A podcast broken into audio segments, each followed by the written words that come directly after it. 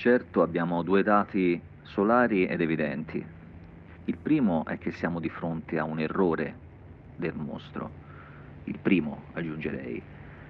Il secondo è che ci troviamo di fronte a un mostro fortunato, anzi fortunatissimo.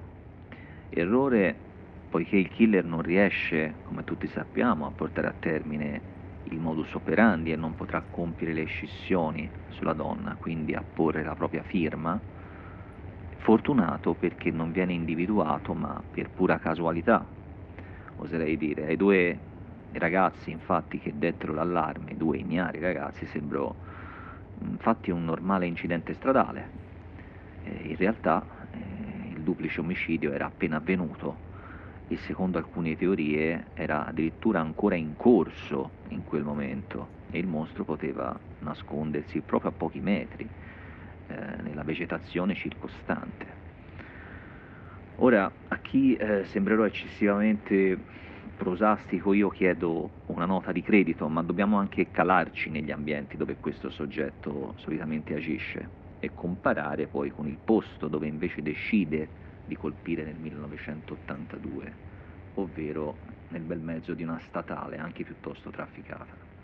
Quando il 19 giugno del 1982 gli inquirenti arrivano a Baccaiano di Montespertoli e scoprono l'ultimo delitto del mostro di Firenze, l'omicida delle coppiette ha già ucciso otto persone, quattro coppie di fidanzati, Stefani e Pasquale, Giovanni e Carmela, Stefano e Susanna ed ora, appunto, Paolo ed Antonella. Abbiamo a nostra disposizione quattro scene del crimine, due delle quali già analizzate negli scorsi episodi e che adesso ci saranno utilissime per rispondere a questa domanda. L'omicida ha modificato il proprio modus operandi? Si è corretto? Si è perfezionato? O invece ha commesso qualche errore che potrebbe suggerirci qualche sua particolarità o caratteristica? Da quando il mostro di Firenze è tornato a colpire, dalla sua lunga pausa iniziata nel 1974, ha ucciso per ben tre volte in poco più di un anno dal 6 giugno 1981 al 19 giugno del 1982 e si contano ben tre duplici omicidi, uno ogni quattro mesi in media. E sarà una frenesia questa che non troverà ripetizione negli anni a venire, lasciando il posto ad una ordinata cadenza annuale che si sposterà verso la fine dell'estate, a fine luglio e nel mese di settembre, mese questo che rappresenterà quello maggiormente oggetto dei delitti del Mostra di Firenze. Dopo il delitto del giugno del 1981, come purtroppo abbiamo ascoltato nei racconti delle ultime due precedenti puntate, il mostro colpisce a Travalle, uccidendo Stefano e Susanna. Questo delitto, per condizioni temporali ed anche geografiche, rappresenta quasi un unicum nella catena omicidiaria.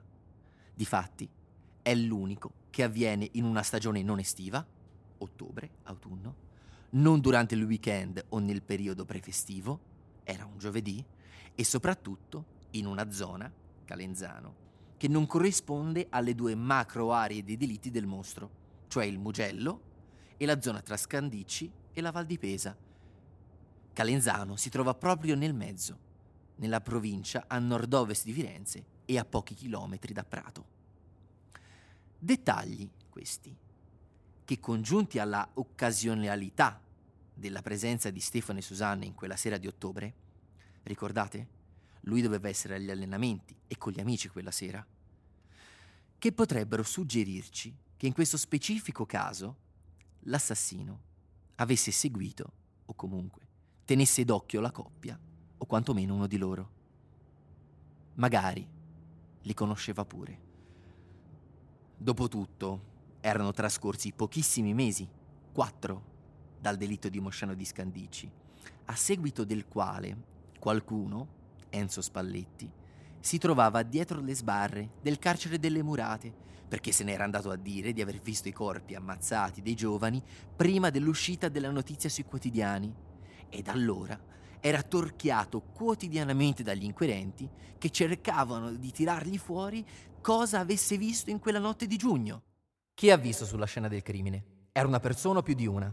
Ha visto qualcuno sparare? Era suo complice? Ha fatto da palo? Ha usato un travestimento? Come si è avvicinato all'auto? Era a piedi in auto? Forse in moto? Lei rischia l'ergastolo se continua a fare l'omertoso. Dica la verità. Domande, queste, che non trovarono apparente risposta nello Spalletti.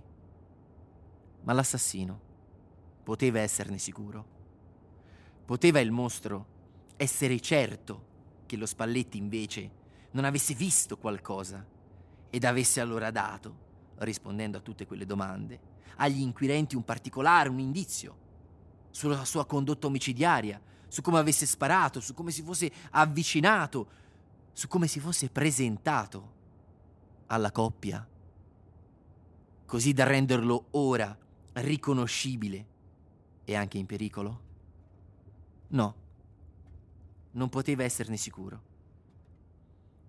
Ed allora lo Spalletti gli serviva fuori di galera perché si smettesse di porgli domande. E l'unico modo era commettere un altro delitto che rendesse tutti certi che lo Spalletti non poteva essere il mostro e soprattutto che non sussistesse più alcuna esigenza cautelare nei suoi confronti, tanto da costringere gli inquirenti a farlo uscire di galera. Ed ecco allora il perché del delitto di qualche mese dopo, di Stefano e Susanna, uccisi in quel campo di Travalle in una sera d'autunno. E proprio perché magari questo delitto l'omicida fu costretto ad organizzarlo in pochissimo tempo, solo qualche mese, aveva scelto non tanto il luogo, il parco di Travalle, ma più una coppia che conosceva, con i loro orari, le loro abitudini, i loro impegni ed i loro posti sicuri. Anche quelli dove poter far l'amore, perché in casa, con la madre Yolanda, già lo abbiamo ascoltato, non era proprio il caso. Gli è bastato seguirli, studiarne i tragitti ed aspettare il momento in cui Stefano, nel riaccompagnare Susanna a Firenze, si sarebbe fermato in quel loro solito viottolo di Travalle, a 500 metri da casa sua, e lì colpirli. E diversamente da quanto operato qualche mese prima a Scandicci, dove forse qualcuno lo aveva visto ed ora se ne stava in carcere, forse a parlare di lui, il mostro predilige un assalto alla coppia diverso. Questa volta non c'è la chirurgica certezza di una mancanza di reazione, come a Scandicci, dove il povero Giovanni viene colpito alla nuca mentre guardava da un'altra parte, o magari perché è distratto proprio da un travestimento del killer che per fargli abbassare le difese lo aveva invitato a mostrargli i documenti della sua fidanzata. No, questa volta, approfittando per la prima volta della vegetazione che correva lungo la fiancata lato passeggero dell'auto, compie un vero attacco a sorpresa. Si nasconde fino all'ultimo, cogliendo davvero Stefano e Susanna quando non se lo aspettavano, quando erano ancora intenti a spogliarsi e si stavano preparando a far l'amore. Stefano già si era tolto tutti gli impedimenti del caso, un gambale dei jeans, l'orologio ed anche gli occhiali, perché ce lo hanno già raccontato. Ci vedeva davvero poco e magari in quel poco di qualcosa si era accorto, perché si è quasi sporto verso quel finestrino del guidatore, prima che questo si infrangesse e la beretta calibro 22 iniziasse a sparare. La sua rapidità e il suo dinamismo che metteva nella sua corsa in mezzo al campo gli daranno la spinta anche di provare a scappare, di proiettarsi verso la portiera ed anche aprirla, ma la sua corsa questa volta non avrà successo. E come nel delitto di qualche mese prima, anche qui la povera ragazza, Susanna, tenterà una inutile difesa ai colpi di arma da fuoco con le braccia. Ma la codardia e la infamia di chi quella sera impugnava la pistola di fronte a lei l'aveva resa un bersaglio troppo facile da raggiungere. Così anche lei una volta estratta dall'auto, verrà trascinata in senso diametricalmente opposto al suo fidanzato Stefano, che ora giace in un canaletto di scola accanto alla sua auto, con le solite pugnalate post mortem inflitte anche a lui, per assicurarsi nel decesso e come ultima offesa. E Susanna nella stessa posizione di Carmela, in una sua inquietante fotocopia, si trova poco più in là, con un braccio lungo il corpo, l'altro disteso lievemente sopra la spalla, e con la gonna e le mutandine recise da una lama, come quello che era coperto sotto e che oscenamente le era stato portato via. Tutto questo nel delitto di Baccaiano, di Paolo ed Antonella non c'è, perché tutte le azioni post mortem non vengono perpetrate.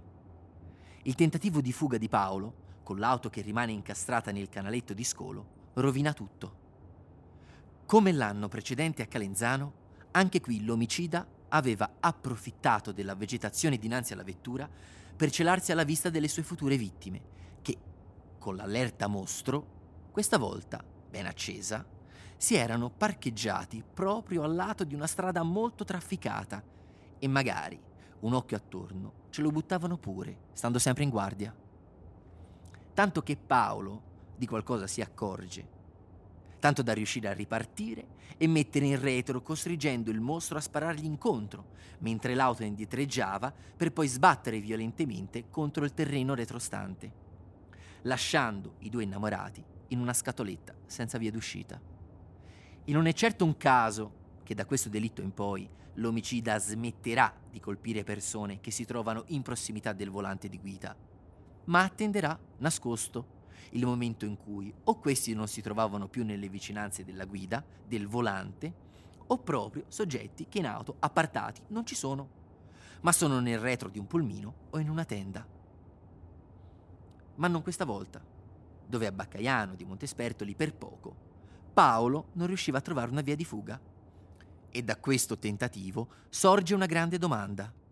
Il mostro sceglieva i luoghi, studiandone la geografia, la vegetazione, vie di accesso e vie di fuga o invece le coppie, come magari nel caso di Stefano e Susanna.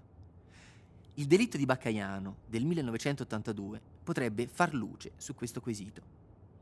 Se avesse seguito la coppia, scegliendola fra tante altre, avrebbe davvero scelto di colpirli proprio quella sera di giugno, quando si erano fermati al lato di una strada trafficata. E soprattutto in vista di quello che sembra essere la sua particolare attenzione ed obiettivo, cioè le attività post mortem sui corpi dei ragazzi, come i colpi di pugnale all'uomo e le macabre scissioni genitali delle ragazze, avrebbe davvero scelto quella strada dove il passaggio di auto era frequente? Passano perfino due automobili in pochi minuti ed i fari avrebbero così illuminato il suo tetro palcoscenico? Sicuramente avrebbe potuto approfittare di una situazione migliore. Era inizio estate e Paolo ed Antonella si sarebbero certo appartati altre volte nel corso di questa e magari non sempre nello stesso luogo. Eppure, il mostro decide di colpire proprio quella sera. E questa condizione, che pare un errore, sembra in vero suggerirci molto sulla figura del mostro che pare essersi studiato molto bene i luoghi intorno a quello slargo, o comunque una microarea di azione. Dopotutto, anche questa volta, nessuno lo vede colpire, arrivare o fuggire, nonostante l'imminente scoperta dei corpi dopo l'assalto. Ma pare altresì aver quasi necessità di uccidere, di colpire proprio quella sera e di non poter aspettare altre più favorevoli. E questo potrebbe essere dovuto al fatto o che magari l'omicida possa essere legato numerologicamente, astrologicamente, religiosamente o anche solo superstiziosamente a quel giorno, 19 giugno, oppure oppure che l'omicida non possa uscire di casa quando vuole per le sue notti di sangue e che debba calibrare e dosare bene le sue uscite serali, perché non sempre sono facili da spiegare soprattutto se hai qualcuno che a casa, ti aspetta e vive con te e non puoi proprio permetterti di uscire tutte le sere. Ed allora potremo azzardare l'ipotesi che l'assassino avesse una famiglia, una moglie, un figlio, che lo aspettavano a casa e che gli imponessero degli orari o comunque delle contingenze familiari che lo vincolassero nei suoi momenti liberi perché chi quella notte di giugno del 1982 ha colpito a Baccaiano uccidendo Paolo ed Antonella non sembrava affatto godere di tutto il tempo e la libertà del mondo. Li avesse avuti, avrebbe scelto altro momento per colpire, perché come era prevedibile già prima di avvicinarsi a quell'auto parcheggiata sulla via Virginio Nuovo e coi finestrini poco appannati, mai avrebbe potuto compiere lì le scissioni che aveva oscenamente realizzato l'anno precedente, né tantomeno quel gioco di lama sul corpo della ragazza come nel 74, a Rabatta, no. No, non avrebbe mai potuto. E allora perché colpire lì, se quello che gli interessava erano proprio le scissioni? Ma dopo tutto, allora, queste scissioni gli interessavano davvero? Era questo il suo reale ed unico obiettivo nei delitti? Cioè offendere i corpi oltre la morte? Fino ad ora sembrava proprio di sì. Ma questo delitto mette un po' in crisi questa certezza, perché a questo se ne aggiunge un altro, più indietro nel tempo, nella calda estate del 1968, e da dove tutta questa storia di sangue è nata, dove un'altra coppia era stata uccisa a colpi d'arma da fuoco, ma anche qui senza nessun utilizzo dell'arma bianca. Solo polvere da sparo e nulla più. Dobbiamo tornare indietro. Nell'agosto del 1968. A Castelletti di Signa, dove Barbara si era cambiata di posto con Antonio ed il piccolo Natalino dormiva nel divanetto posteriore. L'assassino dimostrò in questo frangente tutta la sua abilità, la sua freddezza e la capacità di improvvisare, di far fronte a qualsiasi imprevisto, con una determinazione e lucidità impressionanti. Mai come a Baccaiano ha dimostrato infatti di saper fronteggiare situazioni così estreme, con tale disinvoltura e lucidità decidere di colpire in un luogo come quello che ci indica, che plausibilmente conoscesse il luogo abbastanza bene da potersi permettere di avventurarsi in un'azione tanto rischiosa quanto scellerata, ci indica anche la determinazione e la furia omicida che lo portano ad uccidere in una strada trafficata, sparando a due passi da una festa di paese. Il mostro di Firenze è nel 1982 nel pieno della sua estasi omicida e purtroppo mentre gli inquirenti brancano nel buio, lui è capace di concedersi un omicidio quasi improvvisato, sia nella sua individuazione che nello svolgimento stesso.